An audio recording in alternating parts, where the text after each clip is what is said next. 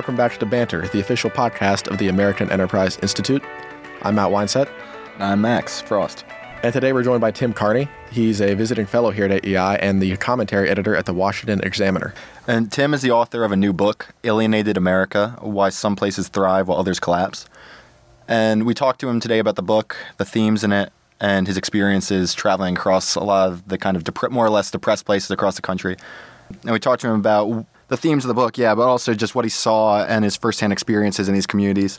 Yeah, it's a, it's a great combination, the book, kind of between on the ground shoe leather reporting, but also just uh, sociological research, a lot of stuff that you hear that you might read about in more white paper like places. And Tim does a great job of kind of breaking it down and showing why it's relevant, and then combining that with his on the ground reporting. Yeah, and he ties it a bit into the elections and society more broadly, why we should be concerned about the trends in these places. Um, and what is happening in the really depressed places we see in the United States, what's happening there and why. Yeah, he can obviously do a great, much better job, though, talking about it than we can. So without further ado, here's Tim Carney. Tim, thank you for coming on Banter today. Thanks for having me. So, I've never written a book, but I've heard authors like it when you ask them what their book is about rather than just try to summarize it yourself. so, why don't you tell us what is your book about? It's about the growing perception that the American dream is dead. And I tried to f- figure out what that was from, whether it was a purely economic story, as a lot of people painted, or as Hillary Clinton would say, whether it's sort of about the deplorables just not being able to get with the changing times. And when I went to places where the American dream seemed dead and places where it was very much alive, what the story I saw was slightly different than I expected. It was that the strong places were characterized by strong institutions of civil society, which is to say, neighborhoods, churches, uh, strong public schools, little leagues, Boy Scouts, bowling leagues, and that the the struggling places it wasn't just work worse economics. Economics wasn't the main determining factor about outcomes such as out of wedlock birth and dropping out of high school and drug abuse, the main difference between the places that were thriving and the places that were collapsing was whether you had those strong institutions. And so the suffering of the working class in America is alienation, is detachment from the things that connect us to other, provide a safety net and provide a sense of purpose. And obviously the whole book kind of answers this question, but in a nutshell, what has caused this collapse in communities? What is causing this alienation? So there, there's a handful of factors. An obvious one is technology changes the way people interact. And yes, modern technology, smartphones, Twitter, Facebook, whatever you young people use, InstaFish, and uh, or Slapfish, I guess is what it is. Um, woof, the woof. app. the Yo app sadly died, oh. um, but uh, also just things like nice cars, attached garage, bigger houses, TV with 900 channels make it easier to get what you think you need from life without interacting a ton.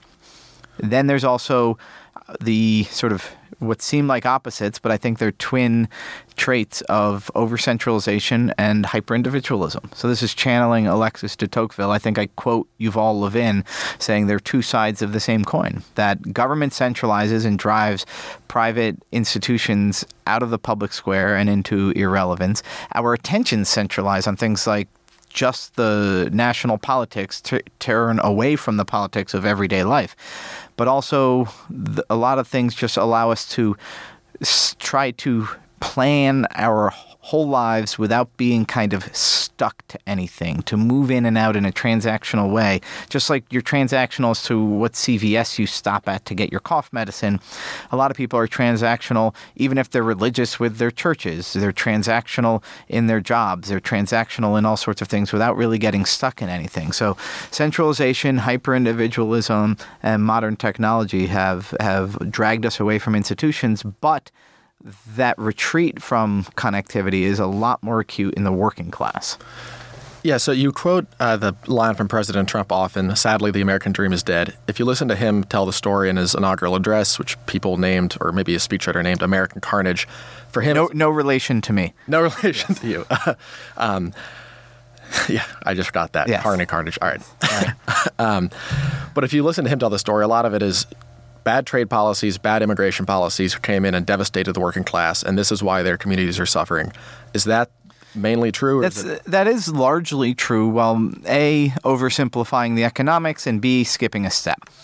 So chapters two through five of Alienated America sort of tell a story of exactly that. The uh, it starts in 1955 outside of Pittsburgh, the Monessen Steel Plant out there, the Pittsburgh Steel Company, and how good things were. And if you were a white working class guy living in Monessen, PA, life was good more competition comes in for the steel uh, industry from Europe.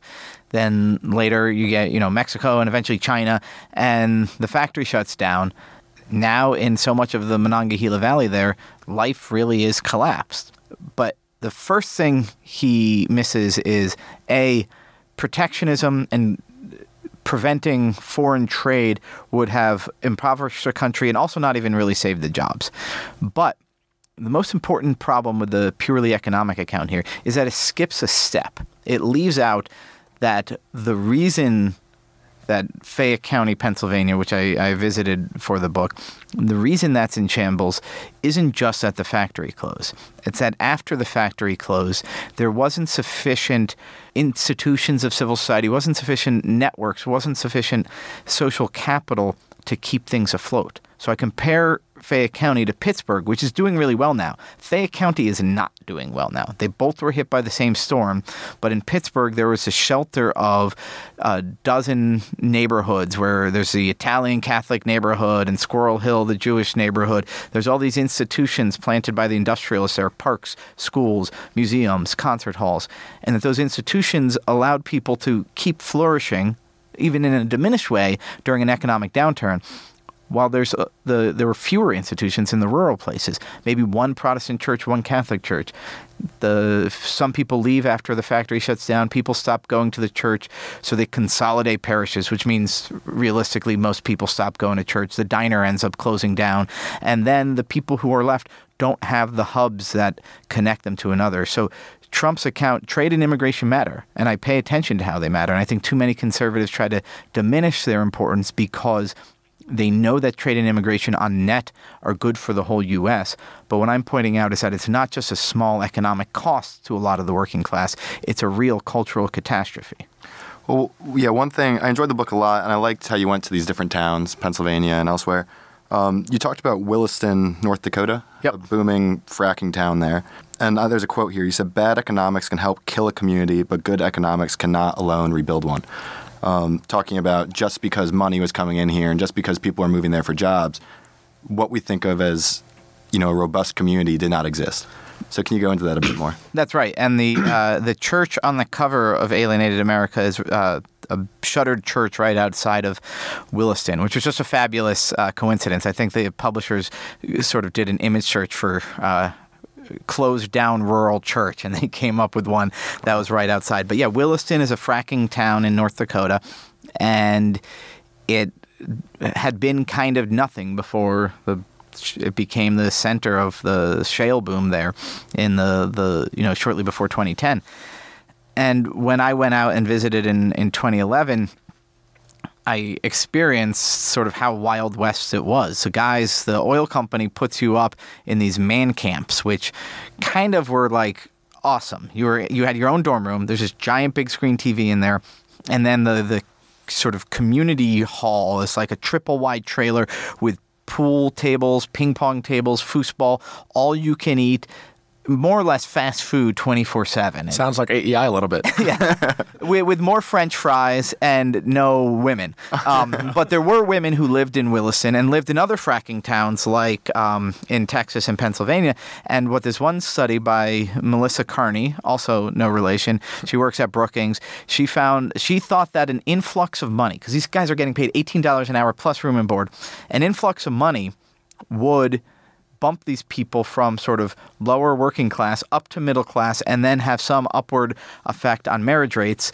But it didn't. The women in these towns were no more likely to get married when the wages went up than they were when the wages were way down. And so that's an indication that a purely economic model doesn't work. I expect now, so her study's a few years old. My visit to Williston was eight years ago. I expect that now we're starting to see it can a community can grow up if there's resources are necessary, money's necessary, but it takes a while. It's not enough. It's not the switch. You can't skip the step of the community institutions. Yeah, we haven't really covered this yet, but it's hugely important to your book. What is the role of marriage in all this? You talk about how I think in the upper, more upper middle class communities, marriage is still pretty much just as popular as before, but what's happening in the working class? Yeah, so the for the I tried to write this book for conservative and liberal and in between audiences, and I, have been lucky. I got on both Morning Joe and Tucker Carlson, and both those hits went pretty well. Not every book can do that, but for the conservative audience, one of the messages I'm trying to get out there is to disabuse them of what I call the Lena Dunham fallacy, which is a belief that you look at the numbers, fewer people are getting married. Americans are having fewer kids in some parts of the country, out of wedlock birth are on the rise. And to say, oh, well, this is about women graduating from Wesleyan with you know believing a fish a woman needs a man like a fish needs a bicycle and and uh, living either polyamorous lives in apartments in Bushwick or wh- whatever it is they're doing. But that's statistically insignificant. Like all of those people are like the actresses who are writing those television shows. Statistically people who graduate from college, including the liberal elites, are getting married. You know, probably there's a dozen AEI scholars who could talk about this better than I can, but I think it's important to establish that uh, at age 40, over two thirds of women with college degrees are married. So that's down from 1962, uh, say. But if you look at women who never went to college, it's down below 50% of them are married at age 40. So there's a delay in marriage among the elites. There's a retreat from marriage and a rise in divorce among the working class. And to me, that's both a symptom and a cause of the alienation problem that I discussed through the book. Yeah, I mean, kind of, kind of related. I know you went to all these different towns and you talked to a lot of people.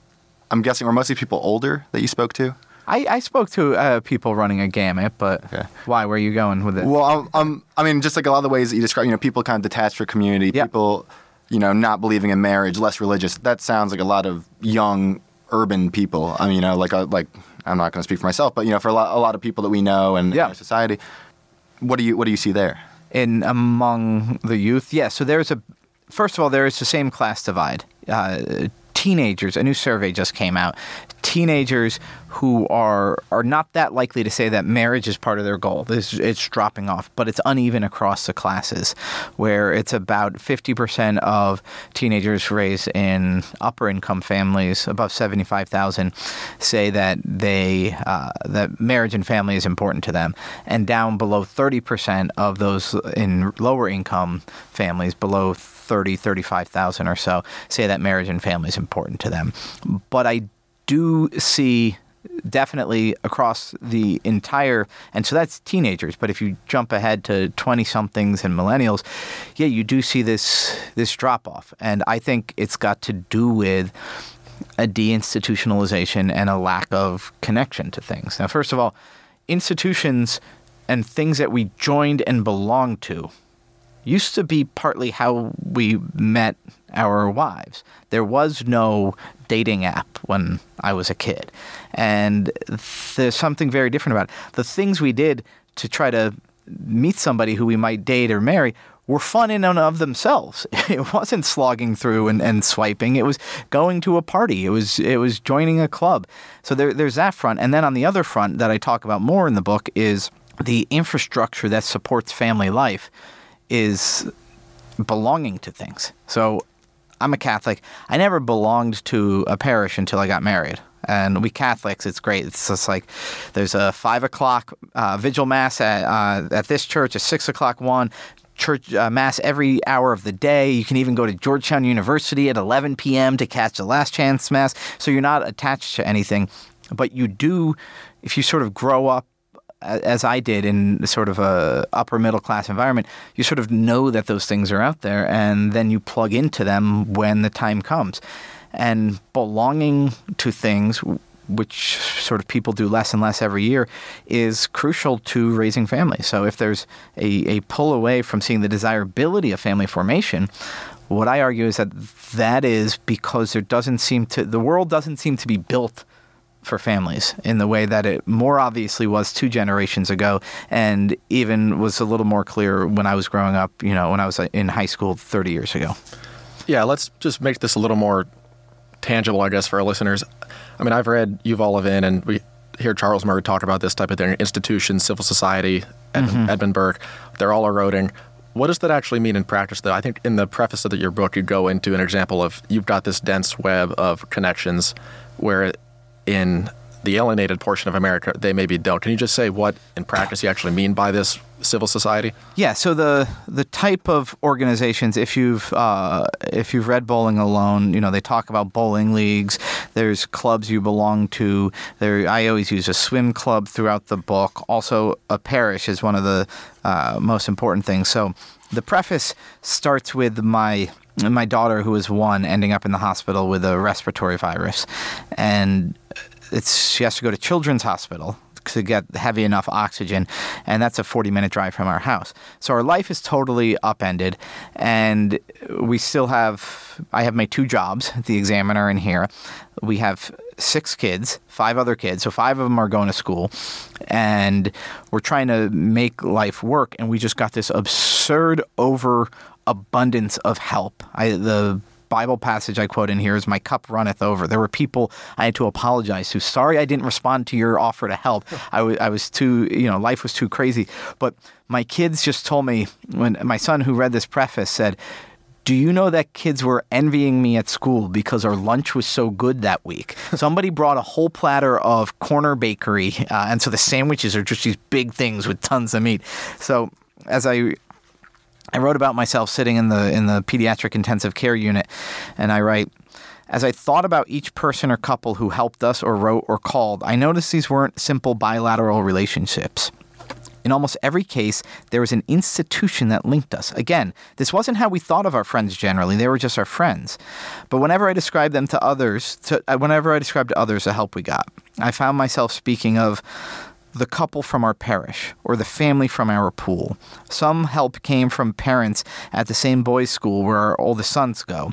Others were my college classmates. Others were my work colleagues at the Examiner or the American Enterprise Institute.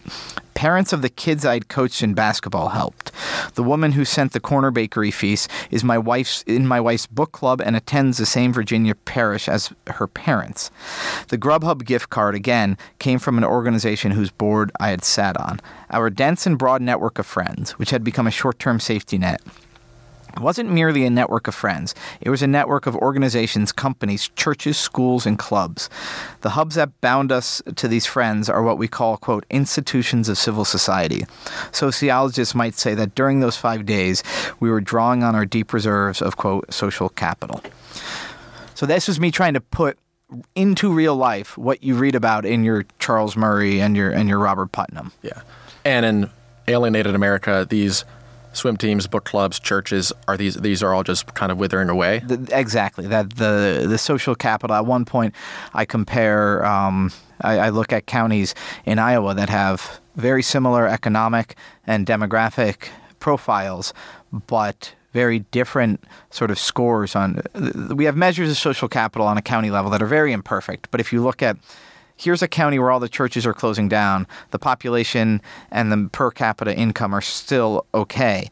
And compared to one where all the churches are robust and open, and there's other, in, you'll find other institutions more volunteering, more charitable giving.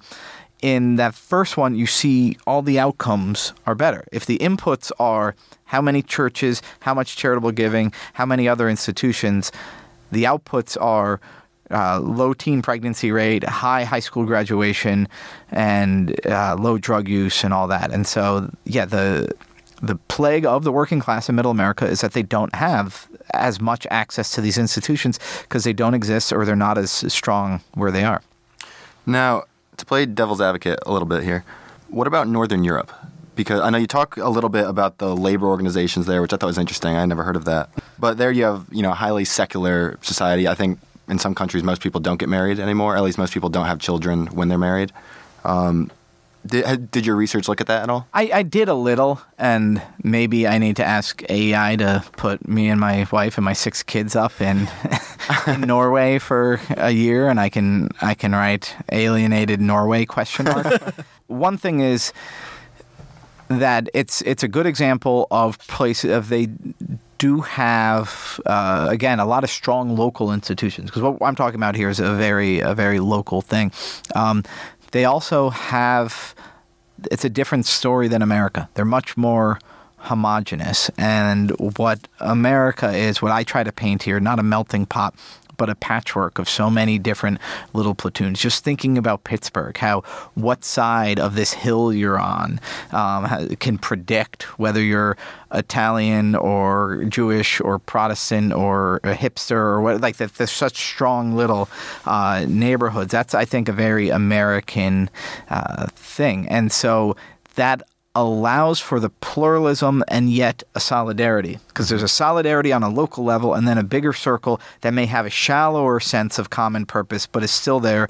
And then you go out to the city level etc and that in a lot of northern europe there's less uh, diversity and if you look at places like Denmark, they don't do a very good job of assimilating. And America has all sorts of problems with assimilating, and we should talk about them. But we do it eventually. We we do it a lot better, in part because there's a peace social peace created by more little pockets where different types of people uh, can thrive. So my answer to sort of the I had the first obnoxious Twitter comment I got when my book came out is somebody said, I just listened to a podcast of it, and if this guy should have just Googled Europe to, to get the alternative. Um, my answer is Europe doesn't try to do what we do, which is to take such a pluralistic, diverse society and have people of all stripes thrive here. Yeah. Also, I mean, some of the places with the highest social capital in your book are Dutch, and I, yes. and I assume Nordics are similar to. Maybe there's just something about being Dutch and Nordic.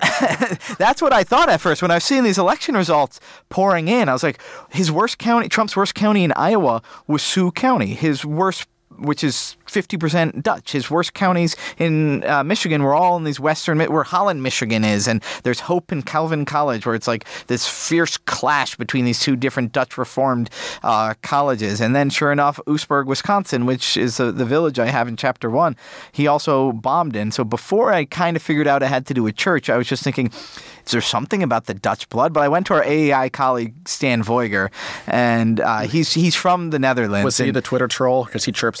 yes, yes. Um, no, Stan was incredibly helpful on this book in a lot of ways. He introduced me to a lot of the Dutch people, but he also said the Dutch and Netherlands are all a bunch of uh, secular liberals, so they're not the people you're talking about. The Dutch in Michigan and Oostburg, they're they're a very different type. Yeah, huh. yeah. So you keep coming. I mean, the the cover has a church on it. You keep coming back to church in this conversation. Is there something about church per se, or I mean, could a T-ball league kind of serve the same purpose in bringing people together? A lot of the same purpose can be served by perfectly secular institutions, um, which is you can be joined together pursuing a joint higher purpose without there needing to be a religious undertone or with there being an ecumenical undertone. Um, a lot of volunteer organizations are exactly that. The strongest veterans organizations today are exactly that. Um, it's about realizing that when you leave the military and you don't have a strong sense of purpose, it can be alienating. And so we're going to have you do relief programs and that sort of thing. And being veterans organizations, they stay away from religion, um, and they but they give you a joint higher purpose where you're working together. I think that ultimately they can't they will be missing some of what uh, a church and a religious institution will be missing because I think that real love of one's neighbor in a deep and abiding way for humans because we're such imperfect creatures requires sort of refreshing that with an idea of God's love for oneself. But if we're just to set aside my own sort of theological uh, and observations and thoughts on human nature, if we're just to look at the fact of what America is and always has been, the middle class places that do well are places with church. The core institution of civil society for the middle class and the working class has always been the church. Robert Putnam says this in Bowling Alone 50% of all civic activity originates from church. And Putnam, just for the listeners, is a liberal, right? He's not Yes. like a, yeah. No, and yeah, he's a liberal. He only dedicates one chapter to religion, even though it's 50%. He later wrote a book with a Mormon at Georgetown University named David Campbell called American Grace, which lays out, and so you'll see that book end up in my, my footnotes a lot.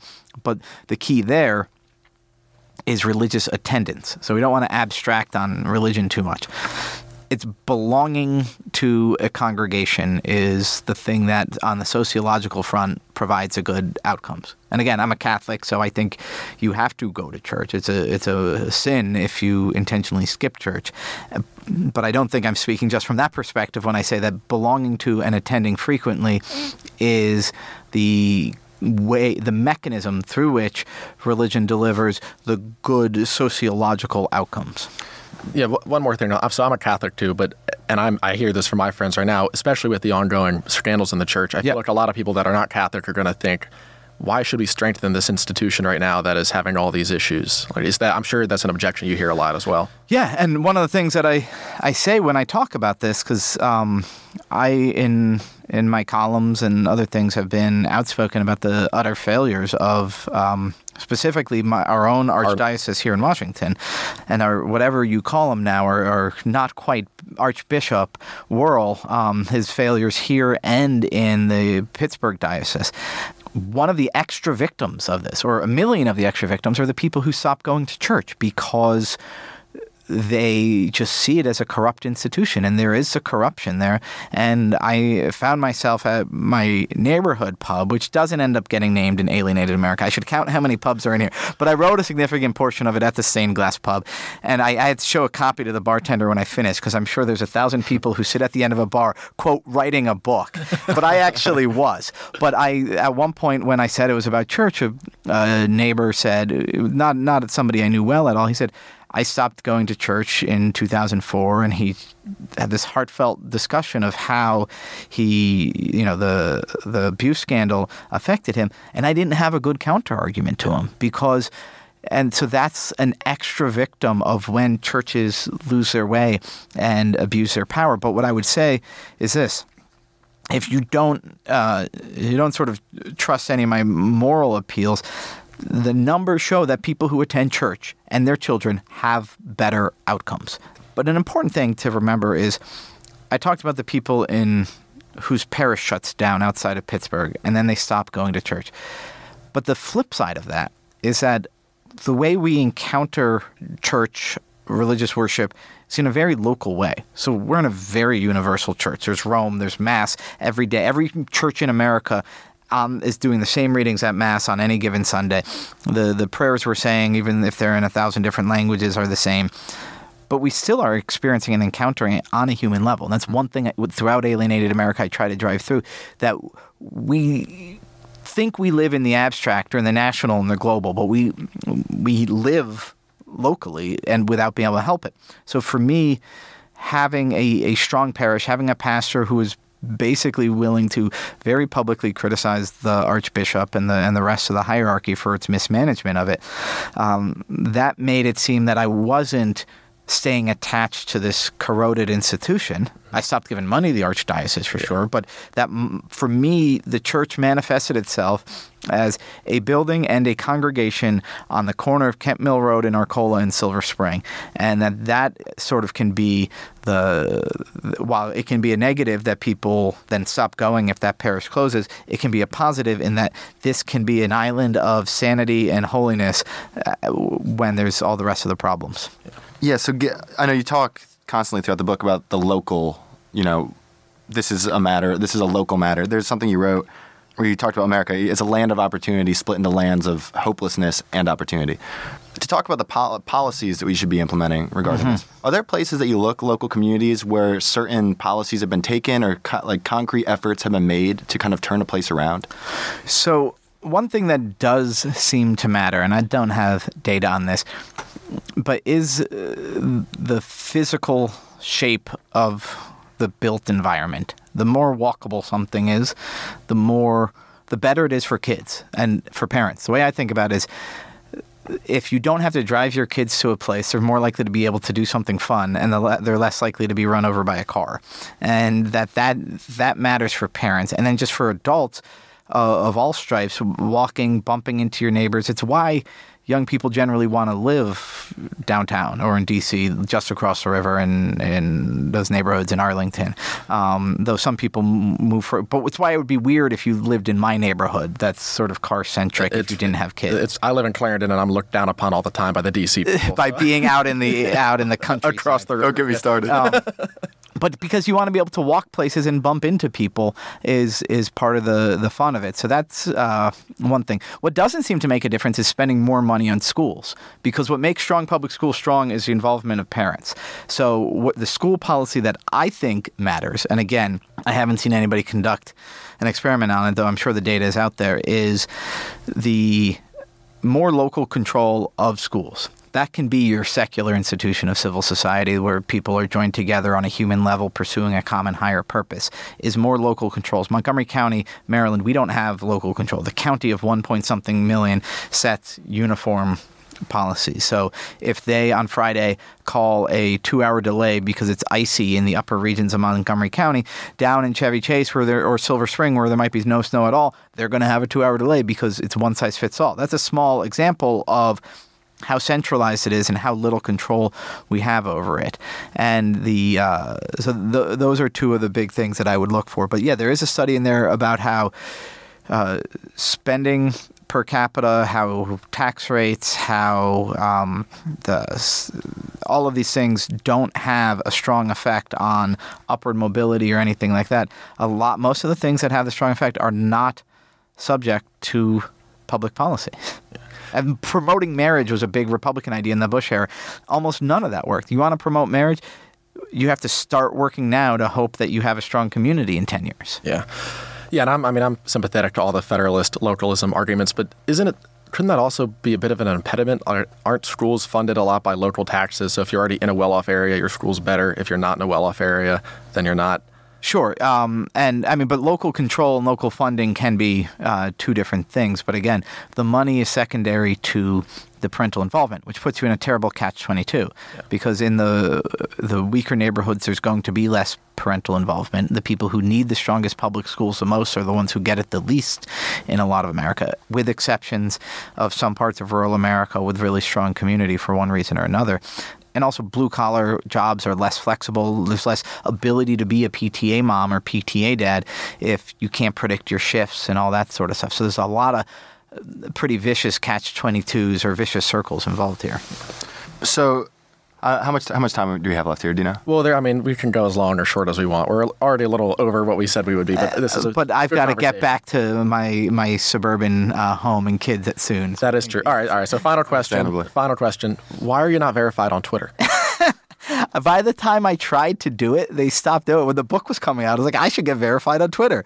So here I am, an author, again, going on like Morning Joe. And if somebody, and maybe it's not me, maybe that's the real answer. Maybe somebody else is impersonating. Well, I mean, some people like tell Twitter, I don't want your blue check mark. But then I look and like your new colleague, our former colleague at AEI, friend of mine, Grant, Grant Addison, yes. He's got a check mark. It's like if he has one, how do you not? and Grant Addison is like a nobody, basically. Yeah, and he's got a blue check mark. That that should be. You should petition and say if you're gonna blue check mark Grant Addison, who's basically like a poor man's Seth Mandel, then you should blue check mark Tim Carney. Well, we we have our own blue uh, blue check request pending right now. yeah, yeah. Well, so if you, I mean, hopefully banter will be the straw that breaks the back on this, and you get a check mark. Please get us check marks while you're there.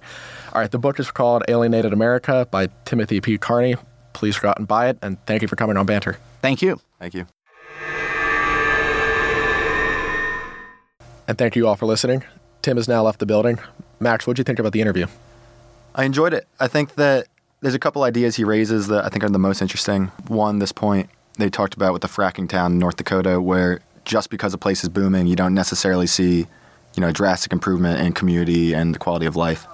Yeah, the point he made about, and you brought this up too. I mean, economics can kill a community, but it can't. Good economics alone can't bring it back, which is just a little harrowing to think about for what policymakers how they can possibly respond to this. But yeah, I thought that was a great conversation. I could have gone on talking to him for another hour if we if we had the time.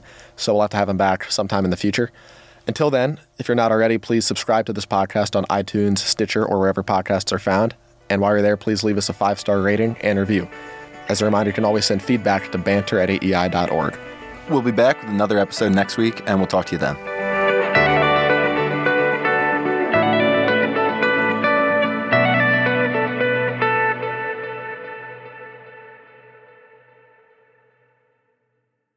Oh, yeah, test. I sound okay. How do you sound? Test. Test. Test quiz. Okay, yeah, you're you're good. Kebab. I now really just want halal guys after that. Halal guys are really good. I know. I haven't I haven't got it's been I don't think I had it since like September. It's been a long time. Wow. I know. Amazing you're still here. All right. Uh let's just do it.